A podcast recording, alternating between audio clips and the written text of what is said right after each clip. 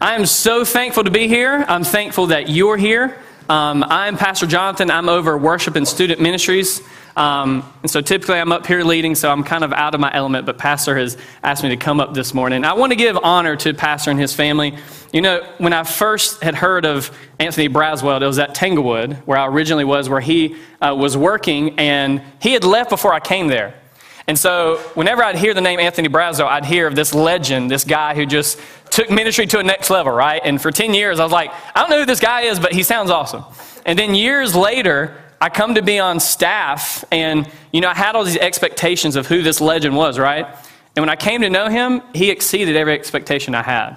And what's awesome is he comes in here week in and week out. He breaks down Scripture in such a relatable and authentic way. And I think that's because a fraction of what he does is preach. The rest of what he does is he lives out what he preaches on stage. He does not come up and teach you something he's not going to do himself. And I've seen that as, as, as a husband to his wife, as a father to his kids, as a leader, as a boss. And I just want to give him credit this morning. So can we give Pastor Anthony and his, his family honor this morning? Thank you for trusting me with your people. Thank you. I also want to give another family uh, some honor this morning. My family is here this morning. Can we give them a round of applause? They drove an hour and a half to hear me speak when they could have just called me or watch online, but they are here, so thank you. Thank you very much. Um, how many Denver Broncos fans do we have in the house? Any? Ooh, ooh, okay. How many Seattle Seahawks fans do we have in the house? Okay, okay, that's a better response. So you probably remember, either way, Super Bowl forty-eight, okay? two thousand fourteen, Super Bowl forty-eight, okay? So by halftime, Seattle Seahawks are up twenty-two to zero, all right? By the time we get into the third quarter, it's thirty-six to zero, and that's the only quarter that the Denver Broncos score, right? So they completely take them out. Now, being the comic book nerd that I am, with no loyalty to any sports team, except for Duke when my aunt's here. I love Duke. Um, having no real loyalty to any sports team, really, I, that, that stuff doesn't interest me. When I talk about sports numbers, I, I don't really care about that. What I do care about, though, is that halftime show that year was who? Do you remember? Bruno Mars, yes it was. I love Bruno Mars. I love the energy he brings to the stage. I love how he's able to engage with the crowd. And to give you a better visual, I have a video queued up just to see how well he did um, that year. So take a look right here.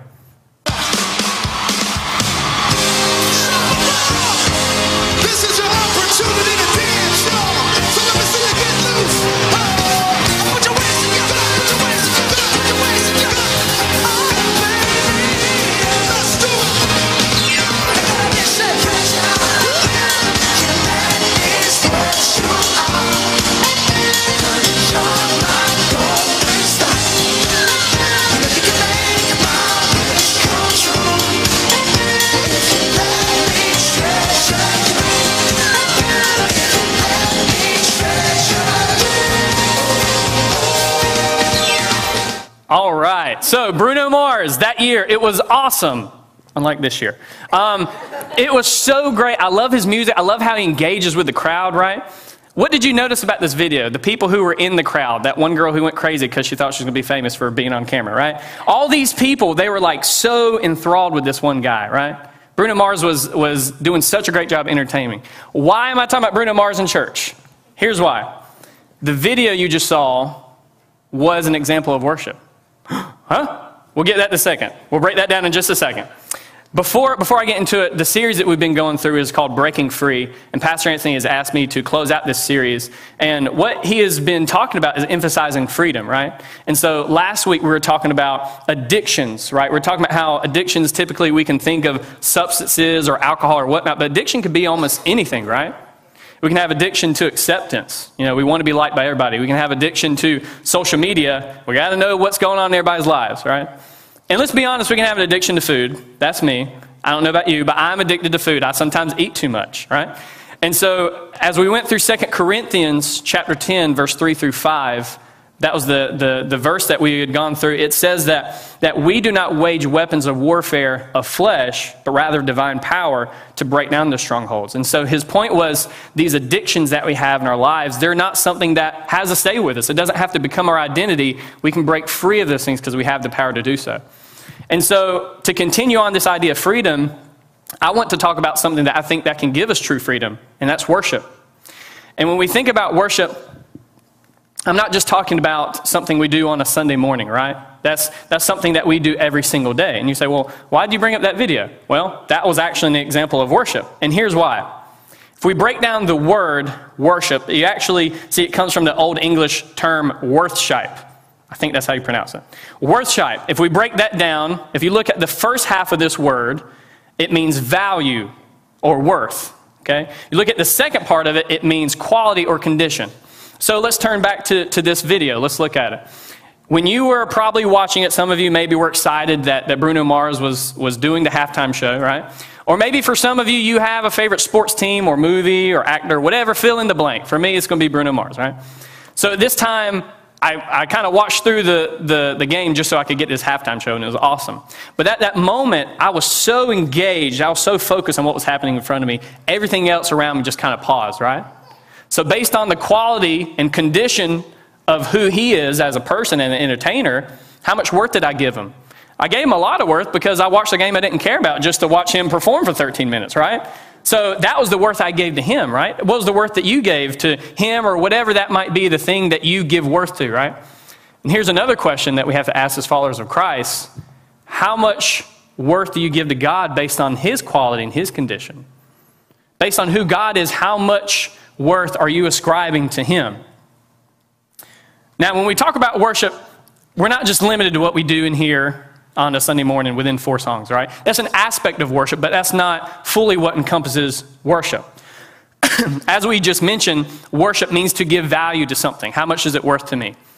But have you ever heard, in regards to Sunday morning service, someone's like, man, worship was awesome today. Really? What made it? I like awesome. What made it awesome? And they're like, well, they had a great band. The lights were on point. The sound was really good. Man, it was just so awesome. Worship was awesome. So is that, is this what worship is?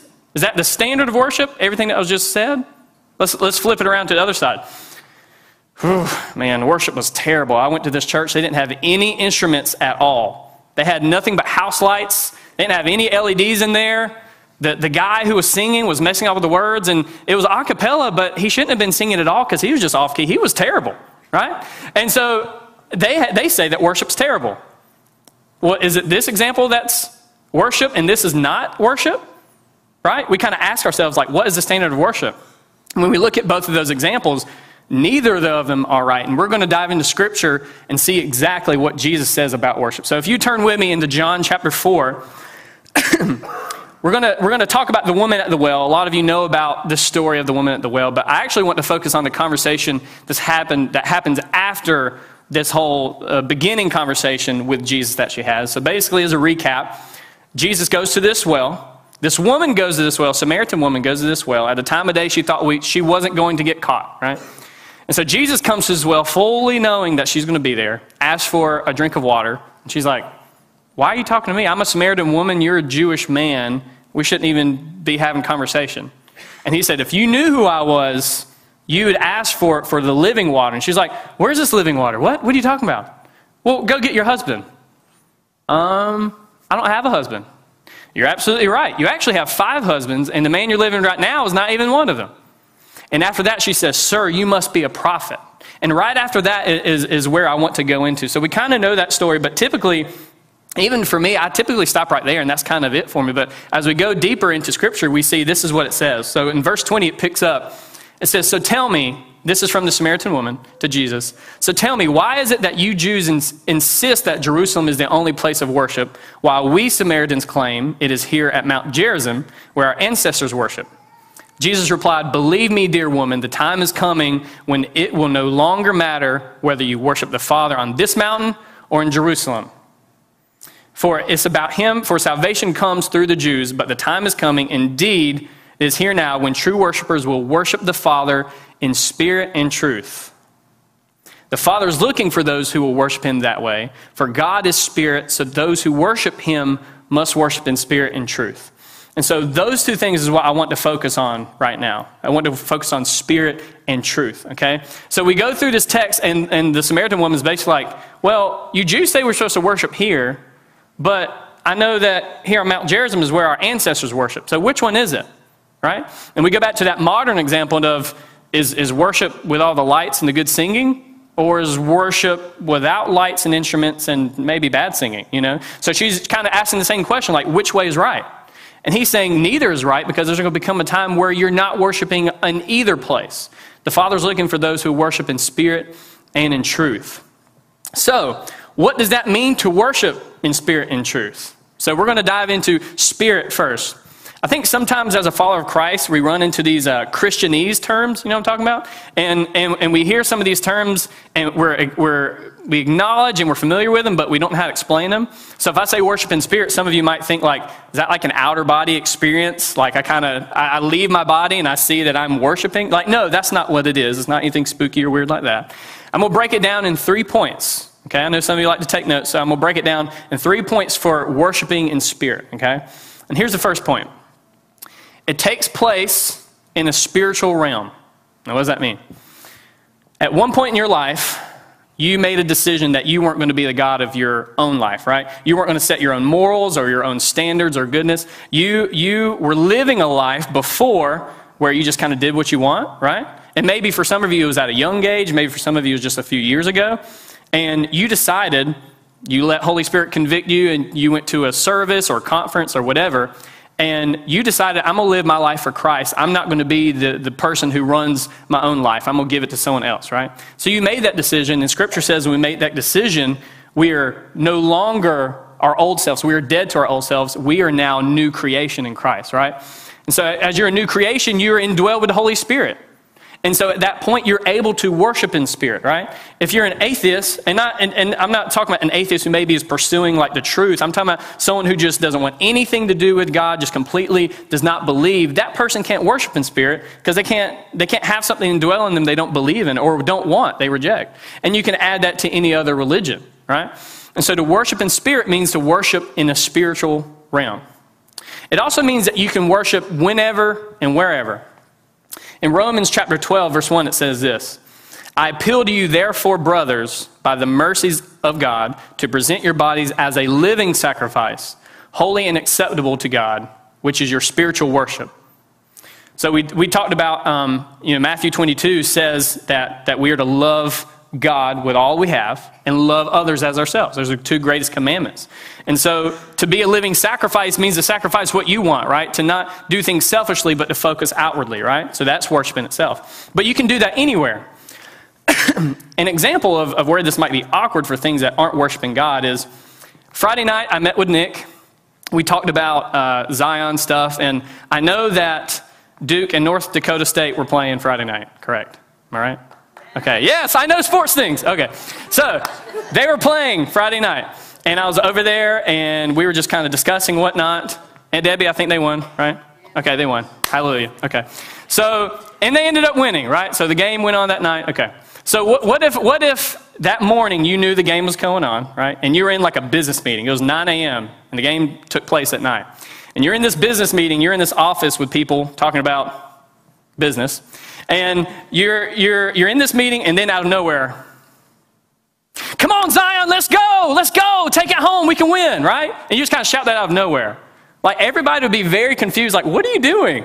That game's not till tonight. What are you talking about? And so not only are you embarrassing yourself because you're in the wrong place, but it's also the wrong time. You're not there at that game, you're not in front of a television, and it's in the morning, it comes on at night. That'd be very weird. And most things that we do in our life are very regimented, so it has to be at the right time and the right place. And my point is, whenever it comes to worship, that's not the case. It can literally be anywhere and any time. There's not a set time. So we come here on Sunday mornings, and you know, as Pastor Anthony had talked about a couple weeks ago, sometimes we think of worship as a noun. Like, that's the part of the service that we come into, right? And no, it's a verb. It's what we do. And so even though that's the time of when we worship on Sunday morning, that's not the only time that we worship as followers of Christ. So, third point, your full focus is on Him. Okay? Matthew fifteen, uh, verse seven through nine should be on the screen. I only have verse eight. Uh, you hypocrites, Isaiah was right when he prophesied about you, for he wrote, these people honor me with their lips, but their hearts are far from me. Their worship is a farce, for they teach man-made ideas as commands from God. And so in this portion, just a little bit of context, the Pharisees, as usual, was trying to trip up Jesus, and they failed. And they were like, Jesus, why are your disciples disobeying our traditions? Don't they know better? And Jesus is like, why do you even, why do you uphold these traditions? Why do they even matter, right? And that's when he goes on to, to, to say these things, to say that you're, you're nothing but hypocrites, right? And saying that they honor me with their lips, so on the outside it looks good, but on the inside they don't mean it. It's just kind of what they want to show everybody else, right? Just kind of to draw attention. And if we're not careful, sometimes we can do the same thing. And so we talk about these three points about worshiping in spirit, right? And and one thing I, I want to talk about real fast is um, there should be a, a, an official signals slide up there. And it kind of just goes over the different levels of worship, right? Maybe some of you have seen this. I just want to go over this real fast. So for some of you, you, you might have, have other levels of worship you might be in or whatnot. But this kind of covers all your bases. And so if you're like a rookie worshiper, right, maybe you have your hands in your pocket and you don't want to you don't want to engage or anything, but you, you don't want to just stand there like a like a fool. So you're just kind of break every chain, yeah, break every chain, right? You're just kind of doing this thing, right? Or then maybe you upgrade, you take your, your hands out of your pocket, you're carrying the T V, right? And then if you're real deep in worship, you, you, you carry the big screen, right? So as you go through things, as you get to intermediate level, this made me think of Adam Petrowski because he fishes all the time. Maybe you're up at this level, my fish is this big, right? My fish is this big. Hold the baby, right? For all you Lion King fans, Mufasa, you kind of lift up Simba, right? We go to the next slide, we'll see that there's a pro and expert level, right? And this is where it starts to get interesting, okay? So you have the dueling light bulbs. You're kind of up here. You're at a higher level, but now you got some motion with your hands, right? So you're kind of at this, you know? This is one of my favorite ones because it has a lot of motion. I like it. So this is the goalpost, right? So you're here, but you also have heartburn, right? So you're kind of, sometimes you're here, and then sometimes you're here, and you go back and forth. You know what I'm saying? You know what I'm saying? And then on the right, you see all these different ways that you can actually point your hand. So you can do the pointer. You can do the hatchet. You can do the schoolroom. And so there's so many ways that you can get at the pro level, right? Um, now, this bottom level, I kind of renamed it. It says expert, but I actually, um, I call it the Boyd level. And for... Um, for those of you who know Hunter Boyd, uh, you know where I'm going with this. Um, and I'll kind of break that down in just a second. So as you see, you have the Village People, you have the Rocky, you have the Touchdown, and these are all fully extended. And when I think of this, I think of Hunter because he's kind of the Village People, but like at a fifteen degree behind him. And, and in his head, this is what happens. In his head, he thinks that he's like from the waist forward, like going down like fifteen degrees in his head. But in, in reality, when you're standing beside him like I was this morning, he's more like this. He's kind of like, you know, but I know he doesn't think he's that low because if he knew, he wouldn't. So he's just kind of like this. So when I think of this level of worship, I think of Hunter Boyd. So there you go, Hunter. Hope you like that. So it is possible to worship with these motions and not have any truth, right? So on the outside, we look good. We can do these things, right? It's possible to wor- worship in spirit, but maybe not in truth. Maybe you look good on the outside. I would never judge Hunter's authenticity of worship. I truly believe he's worshiping the God of, of everything, the creator of the universe. But sometimes if we're not careful, we can look good on the outside and be dead on the inside. And so that's why we have to look also at truth. We can't just worship in spirit. We also have to worship in truth. So we're going to break that down real fast. So we talk about worshiping in truth, right? So we have three points for this. It has to be authentic and intentional, right? So that goes back to this thing where you're, you're, you look alive on the outside, but you also got to be alive on the inside, right? You can't just be singing and professing the things that you are, and your heart is far from him, just like it said in, in their text, the saying that they honor me with their lips, but their hearts are far from me. You can't just be rolling around on the ground and, and, and dancing around without any type of truth in what you're doing. Otherwise, you're just drawing attention to yourself. And I'm not saying there's anything wrong with charismatic worship, but there has to be some sustenance to it, right? Secondly, it has to be according to the word and the gospel of your salvation. Now, this should get about every hand in here, I'm hoping. So raise your hand if you can testify something God has done good in your life. Raise your hand. That should be about everybody in this building, right? Okay.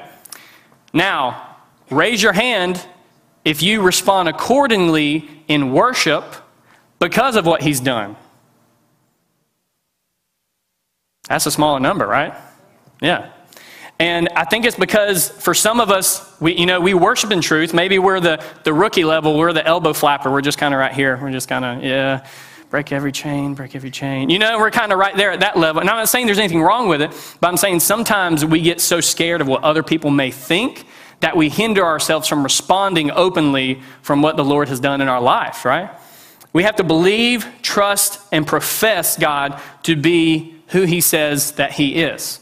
And so I think it's just so dangerous sometimes if we get into this idea of, you know, we watch other churches and how charismatic they are, and maybe we emulate that, but we emulate it in action only, and we don't emulate it with, with what our hearts line up. So our, our, our spiritual worship has to align with our, or our physical bodies have to align with our spiritual worship, right? You can't just have one without the other.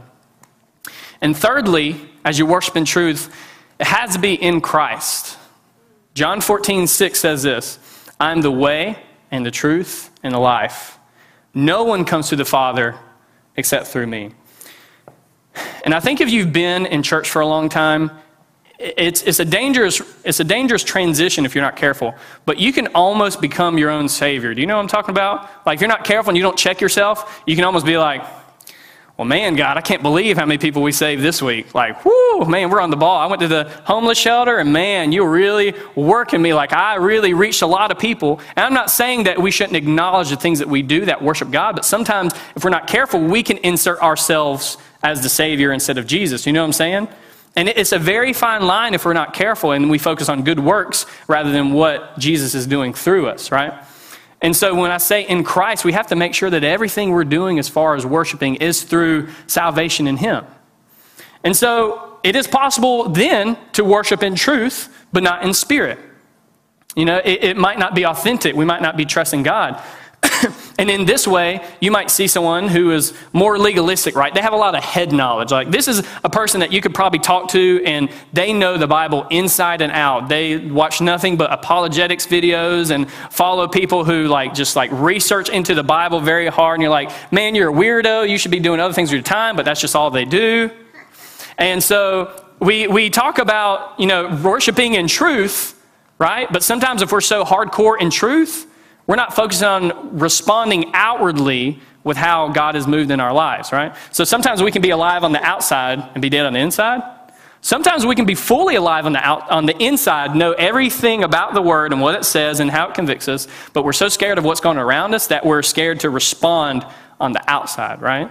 So if you don't have one or the other, it's going to be detrimental. Because think about it, if a new guest was to come in here this morning during worship, would they even know what you're doing? Would they even know that you're worshiping the Lord and creator of everything? Could you attest to that this morning, that what I'm doing is giving the Lord worship? And now, what I'd said earlier is that not everything that attrib- that we, we talk about as worship is what we do just in here, right? This is just an aspect of it, right? So this applies not only to what we do in here, but what we do outside of these four walls, right? It, it, it really depends on, on how we are acting outside of these walls, because we have influence every single day. And in those certain situations, it says in, in, our, in our text to bring your body as a living sacrifice, right? So it's kind of easy to do that in here. We have a lot of fellow Christians, so we can kind of sacrifice ourselves and give of our time and whatnot around them. But when it comes to people who need it most, how much do we do that? How much do we sacrifice ourselves for others, even if they don't know Christ? Right? Because I don't think it, it, it tells us to, to go out and make disciples of people who you know is going to believe in Christ, right? That's not what it says. It says go into the world and make disciples of all nations. And that has to encompass everybody, regardless if they're an atheist, regardless of whether you think that you can convert them, which you never can, because that's not your job. That's Holy Spirit's job, right? So maybe you have these people in your life and you're like, well, you know, I'd, I'd rather keep my worship in the worship bin of my life, and keep this with the, the work bin of my life, right? You kind of separate it, right? How wrong is that? How much should this encompass everything we do, not just work, but how we interact with our family and our friends, all relationships, right? So this worship thing is not just what we do here, but I want there to be an understanding, because if we can corporately understand it here, where we have a following of, of Christ followers in here who raise us up, who are able to worship together with us, how much more encouraged are we going to be to go out of these walls and do the same to others? So it's not that I just want to focus on what we do in here, but if what we do in here can be so powerful that if a new guest was to come in, they knew exactly what we were doing, then it's going to be much easier when we go out. Because I know during your work week, Monday through Friday, there's a lot of you maybe who come home, and maybe you aren't real real happy with how your day went, and then that spills out over all of your family. right? Maybe you have had a bad day at work, and that spills into your relationship with your spouse. And so, you know, if we're not careful, it's not that we're just focusing on worship. We're focusing on a way of life. And I hope and pray that that as we talk about through the scripture, as it says to worship in spirit and truth, in John four twenty-three, when it tells us that the Father is looking for those who are worshiping in spirit and truth, can you ask yourself the question, is that me? Is that us? As a church, as a family, as a follower of Christ, are you the one who is representing God? Are you a living sacrifice by worshiping in spirit and in truth? So then you translate that to everything, right? Someone wants to come to you for with a problem they have. You don't just seem on the outside, yeah, yeah, okay, yeah. And on the inside, you're like, man, I just want to get away from this person, right? Like that's being that's spirit and no truth, right? Or maybe that you are listening, but you just have this dead, miserable face like, mm-hmm, mm-hmm, mm-hmm, mm-hmm, mm-hmm. And, and inside, you know that you're like, oh, man, I have like seven ways I can help this person. But on the outside, it looks like I just want to talk to somebody else, right? And so these things translate to everything that we do. It's not just about what we do in here, but I, I pray that it starts somewhere in here as a corporate body of Christ, right? And so as the, as the worship team begins to play, as they come up and I close out, what I want to do is this. I want to really give the why behind what we do, right? So we had talked about um, the what. We had described the definition of what worship is, broken it down. We had talked about what it means to worship in spirit and truth as Jesus commands us to. You know, at the end of the day, we, we as, as people who follow Christ have to ask ourselves, like, is it really about a hymnal? Is it about a choir? Is it about modern contemporary worship? Is it about instruments? Is it about lights? Are either of these right, or is it just the fact that with these things or without these things, I have the ability to worship in spirit and in truth? And when you think that way, no matter if you go to a conference that has differing music than what you're listening, than you're used to, or to a different church, or if you go to work, whatever that may be, are you worshiping in spirit and truth? Are you, are others able to see it on the outside and the inside? And so before we go into this last song, I want to kind of set up an illustration for us to better understand the gospel this morning. So here's what I want you to do.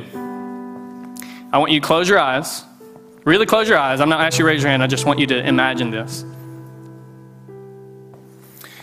Clear your mind of everything. Remove all frustrations, all stressors. Remove everything that you know you have to deal with at home whenever you get home this afternoon. Remove that. None of that is important at this time. Instead, imagine that you are in a courtroom by yourself, standing before a judge. And this judge is God. He reads off all these charges against you. Keep imagine, you're in this courtroom and God is in front of you. He reads off these charges and says that you are guilty. The judge says, given the crimes and because I am just, I have no other choice but to sentence you to life in prison. At that time, you can only think, oh my God, my life is over. Freedom is gone. You deserve it, and you know you deserve it. Your life will never be the same. But before the gavel hits, you hear a voice from behind. Wait! I'll take the punishment. I'll do the time. I'll give my life for theirs. And as this man comes to take your place, you realize who it is. Is Jesus, innocent, blameless, perfect Jesus. And as the guards take him away in shackles, he looks back and says, I love you. I love you. I love you. And you walk out of the courtroom free, but not just free. You will never be charged with another crime again because of what he did. This is the gospel. What is your response? If this is the gospel, what is your response? So as the worship team makes their way up,